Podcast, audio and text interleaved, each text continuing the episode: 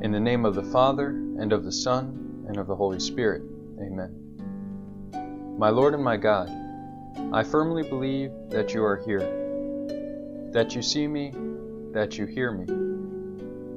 I adore you with profound reverence. I ask your pardon for my sins and the grace to make this time of prayer fruitful. My Immaculate Mother, Saint Joseph, my Father and Lord, my guardian angel, intercede for me.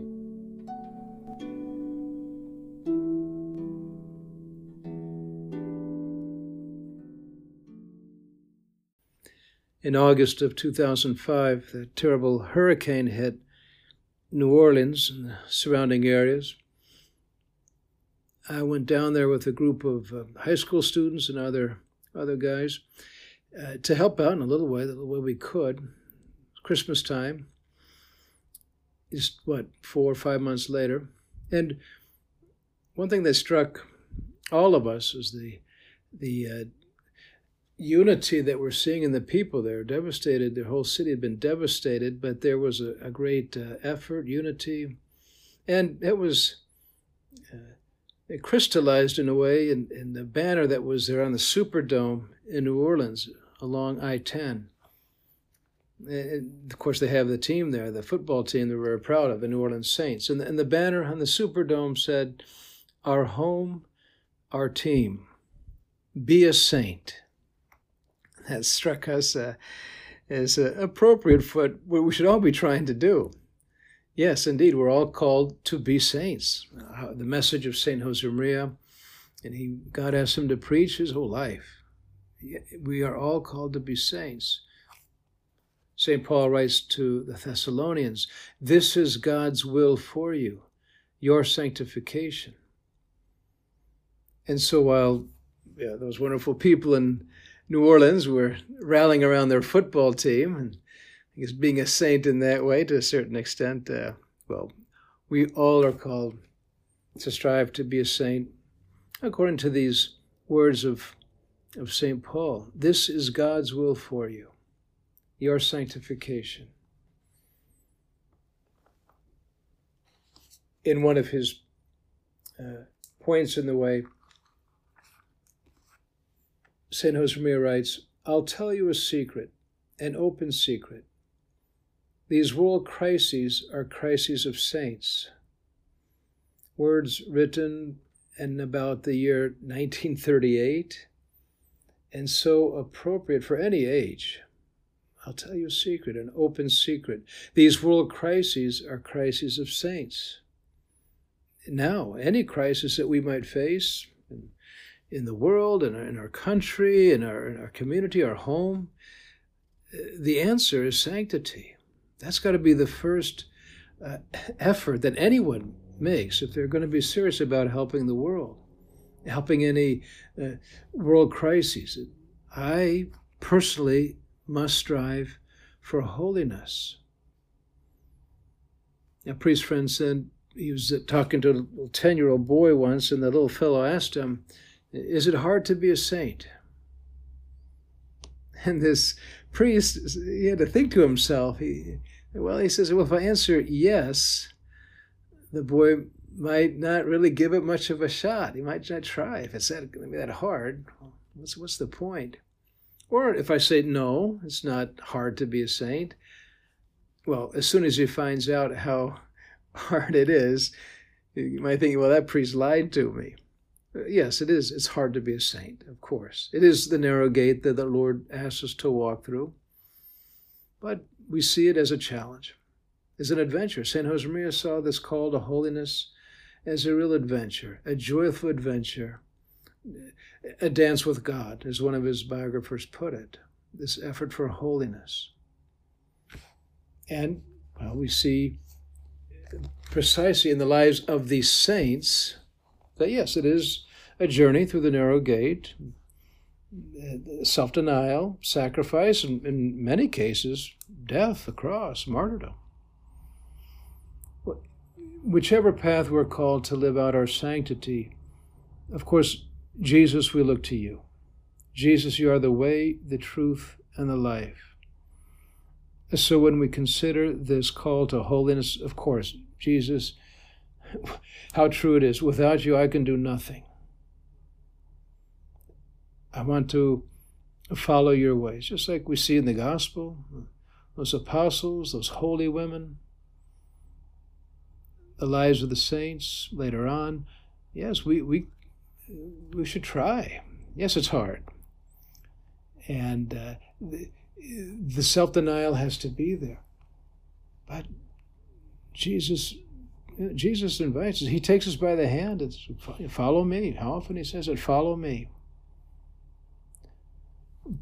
Pope Benedict XVI, in his book Jesus of Nazareth, he talks about uh, the saints in the light of the Beatitudes. And in, his commentary on St. Francis of Assisi, he says the saints are the true interpreters of Holy Scripture.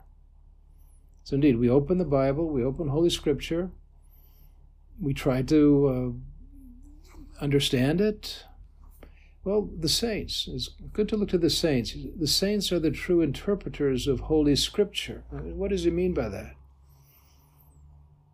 He said the meaning of a given passage of the Bible becomes most intelligible in those human beings who have been totally transfixed by it and have lived it out. Interpretation of Scripture can never be a purely academic affair, and it cannot be relegated to the purely historical.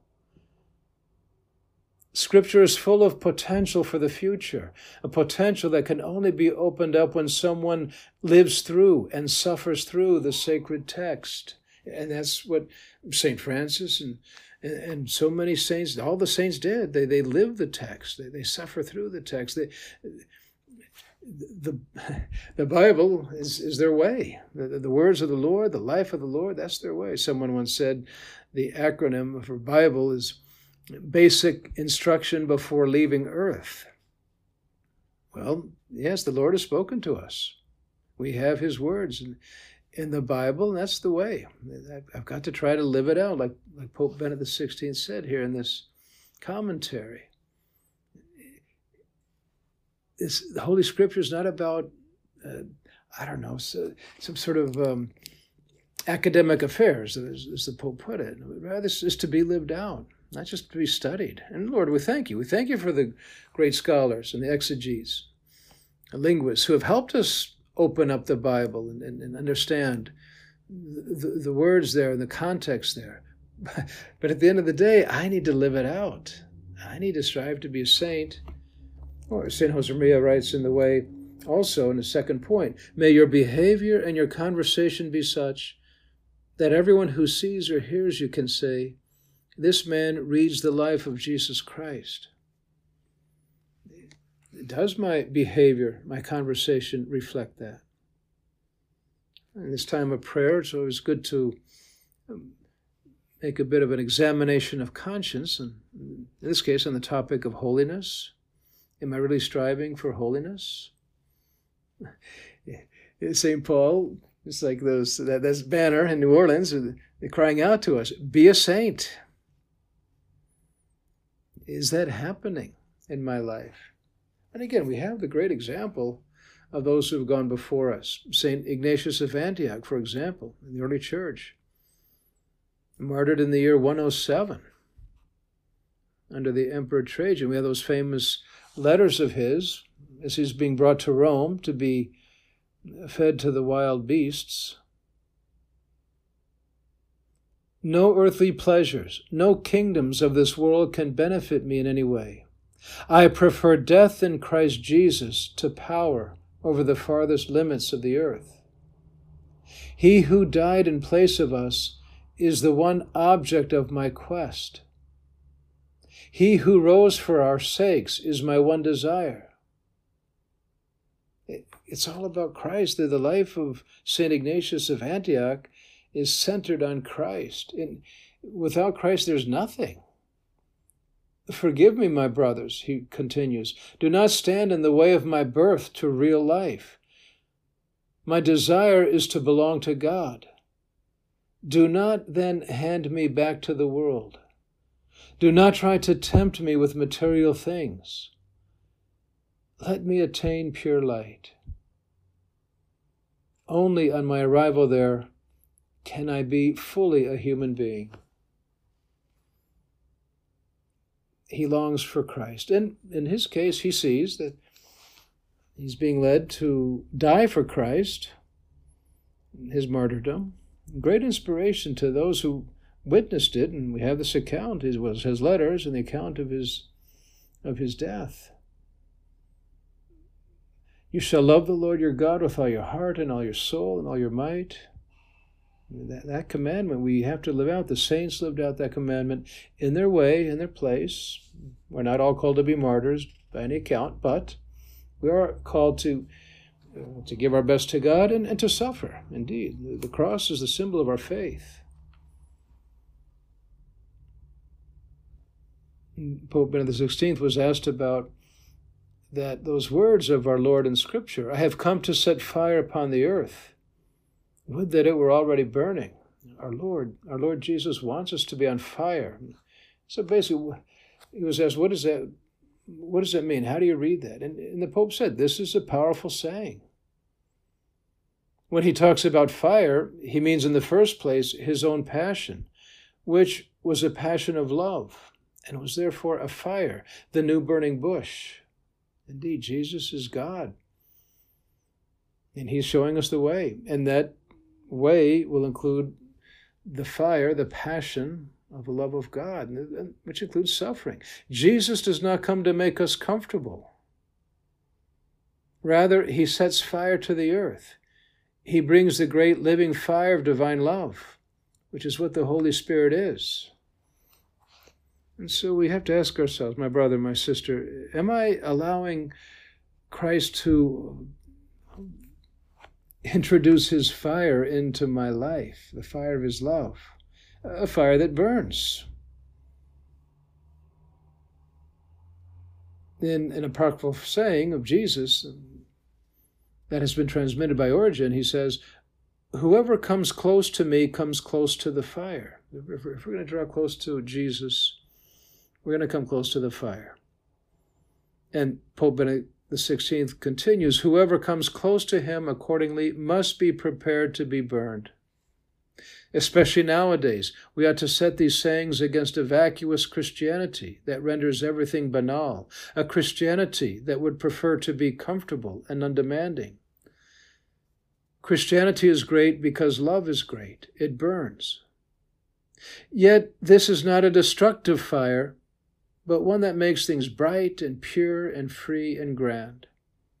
Being a Christian, then, is daring to entrust oneself to this burning fire. That, that's the sanctity that I want. That this fire of love, this Christianity that's not comfortable, but, but bright and pure and free and grand. And it's not impossible. God does not ask impossibles. Yes, he asks us to go through the narrow gate. Yes, sanctity is demanding, it's difficult, it's self-denial. But it's also it's within reach, it's within the realm of our ordinary lives. St. Josemaria preached his whole life that we're all called to be saints. We discover the invisible God in the most visible and material things. Either we find God there or we won't find him. Pope Francis in his apostolic exhortation, Gaudete et Exsultate, reminds us of this, I know we could almost call it down to earth holiness. It's within reach. I like to contemplate the holiness present in the patience of God's people, in those parents who raise their children with immense love, in those men and women who work hard to support their families, in the sick and elderly religious who never lose their smile. In their daily perseverance, I see the holiness of the church militant. Very often, it is a holiness found in our next door neighbors, those who, living in our midst, reflect God's presence.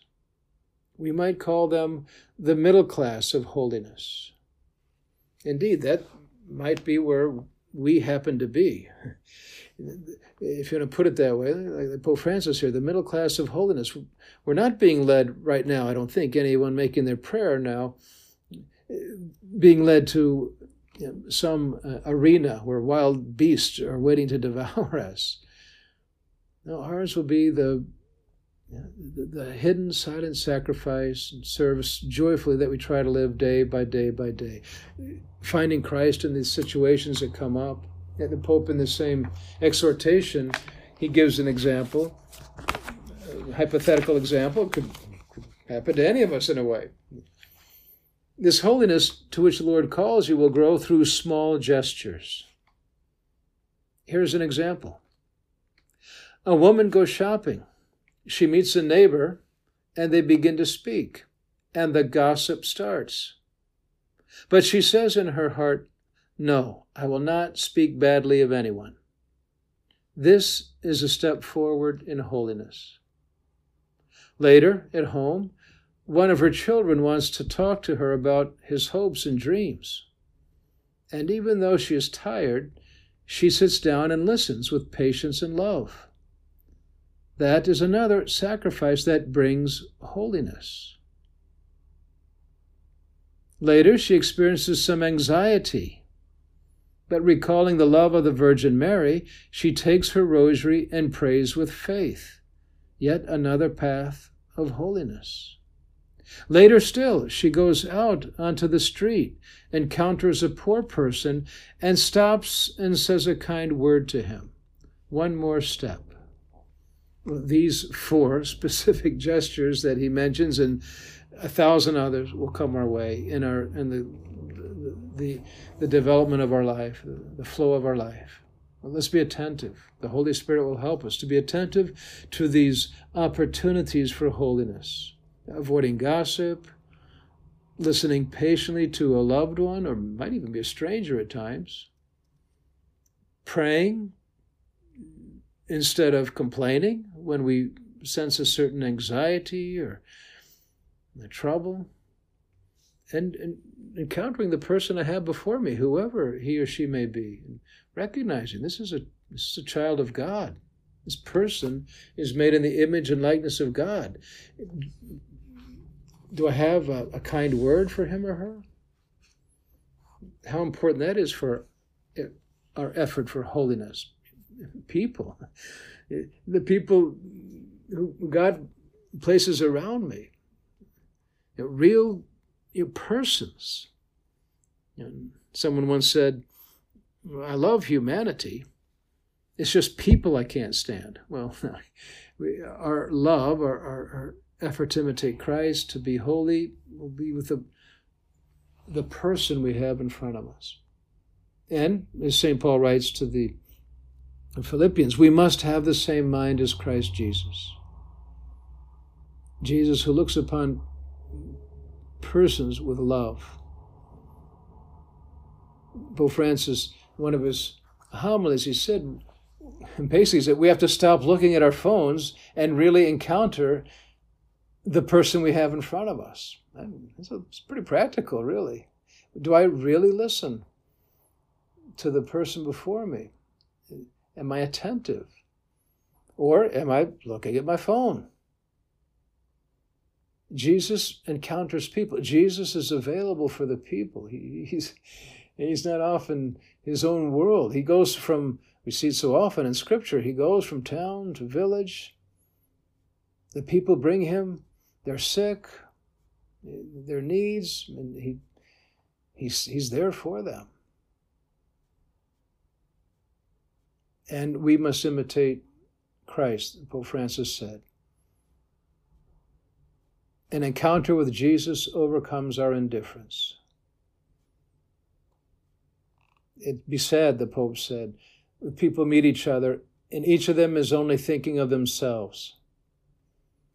They can see the other person, but are not looking at him or her. They can hear that person, but they're not listening to him or her. No, an encounter is something different. Jesus encounters people, the Pope said. For example, that woman whose son had died, her only son had died. Jesus, he, had, he has pity on her. He listens to her. He even brings, and he's Jesus, he's God, he, he brings that son back to life. Well, not that you know we'll be able to do that necessarily, but uh, definitely that, that encounter with a person.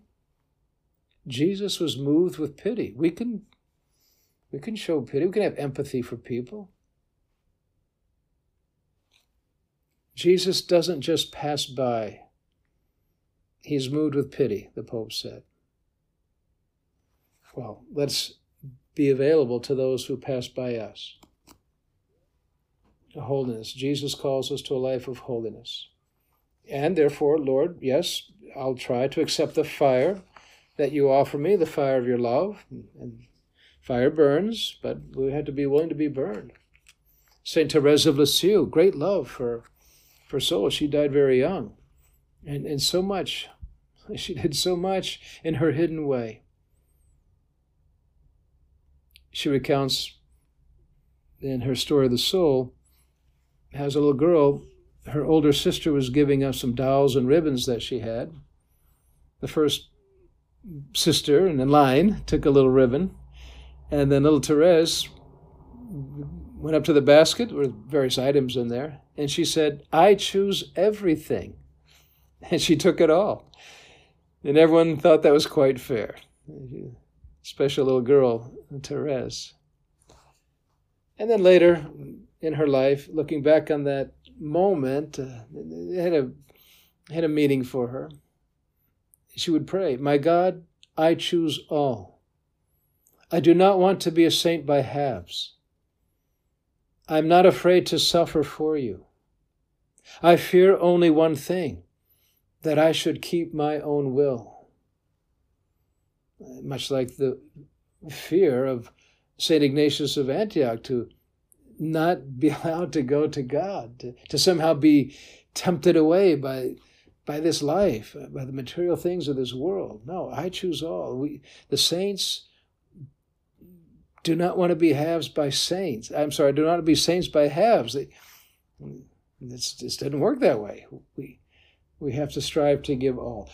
Sinners that we are begin and begin again. We see that too in the gospel. How Jesus is so patient with the people. He's, Jesus is patient with you and me. Begin and begin again. That's part of our holiness. The deaf mute, Jesus takes him aside. He touches his tongue, he touches his ears, he helps him, he, he opens up his life, and he's renewed. Or those ten lepers who are cured, their lives are renewed, they begin again. The woman caught in adultery, Jesus loves her. Jesus does not condemn her. Go and sin no more. There's a new beginning, a new chance. the blind man along the side of the road, Bartimaeus, Lord, that I may see. These people have an encounter with Jesus Christ. Now, we don't know how it ends up for them. We can hope and even maybe in a certain way assume they went on to lead very holy lives. And yes, indeed, they became a saint. Um, but in, in, the case of these, the deaf mute, the ten lepers, the blind man, we don't have any phrase there. And he went on to serve the Lord all the days of his life and was lifted up to heaven. Well, we don't know. We again, we hope that they they gave it their, their best after that encounter with Christ. And so we too. That's what our Lord asks. Strive, strive for holiness. Day by day. Encounter God in the most ordinary situations. Encounter God in the people you meet. Don't just pass by, but really see them, really listen to them. And again, we might feel, well, I, I'm not there. I, I, I just I, I see my faults. I see my sins. Well, welcome to humanity we got to keep trying though. The, the, the saints, St. Jose would say, would say we're not some unusual creatures to be studied by by science. No, they're human, flesh and blood, like you and me, and, and they kept striving.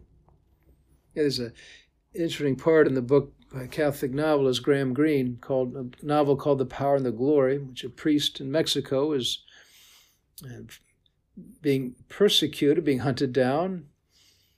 He does get caught, and the author describes his feelings as he's waiting in prison for his possible execution the next day.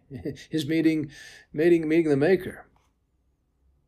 He felt only an immense disappointment because he had to go to God empty handed, with nothing done at all.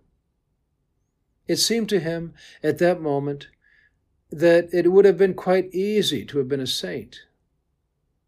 It would have only needed a little self restraint and a little courage. He felt like someone who had missed happiness by seconds at an appointed place. He knew now that at the end there was only one thing that counted to be a saint.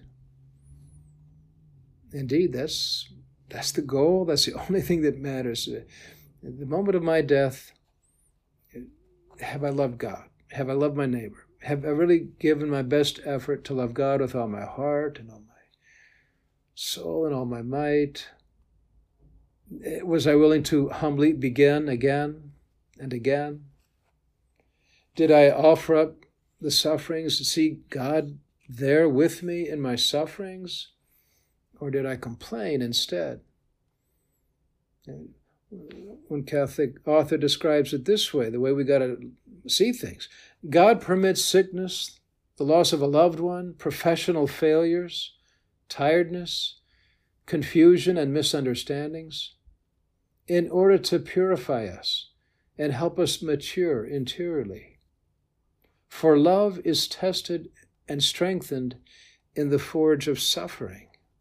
Indeed, my holiness or my attempt at holiness will involve uh, the forge, the forge of suffering.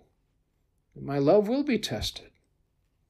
And like the saints, we want to answer, Yes, Lord. Like St. Ignatius of Antioch, he went to his martyrdom, and uh, St. Thomas More, and, and St. Felicity, St. Perpetua. Yeah, there was uh, long list of saints who said yes to the forge of suffering, and, and those not even martyrs who said yes to the suffering that God allowed to happen in their lives, our Blessed Mother included.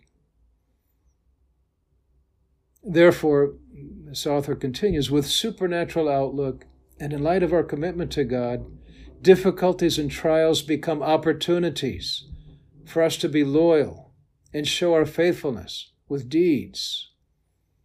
We want to react as the saints did throughout history when they encountered setbacks or problems of whatever kind. And that's the way, Lord, with your grace, we want to react.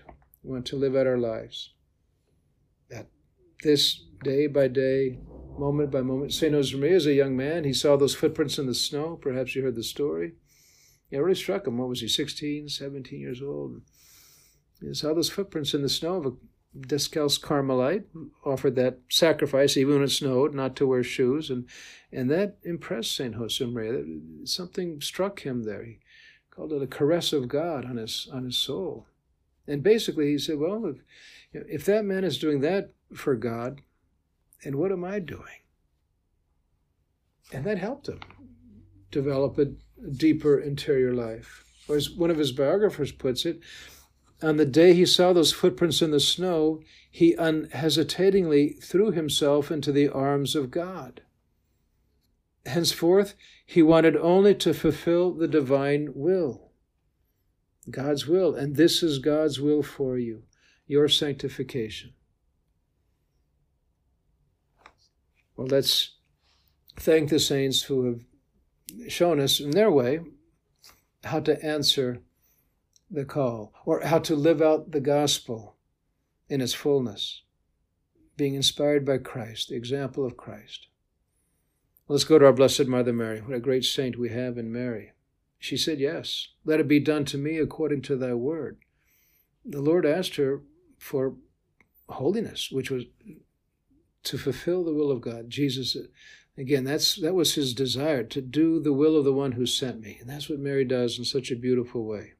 Let's ask for her intercession and St. Joseph and all the saints that we answer with generosity, with trust, and with humility. Lord, I'll strive for holiness. You have said that Your will for me is holiness. O Lord, with your help, with your grace, I'll strive to live your life and not mine.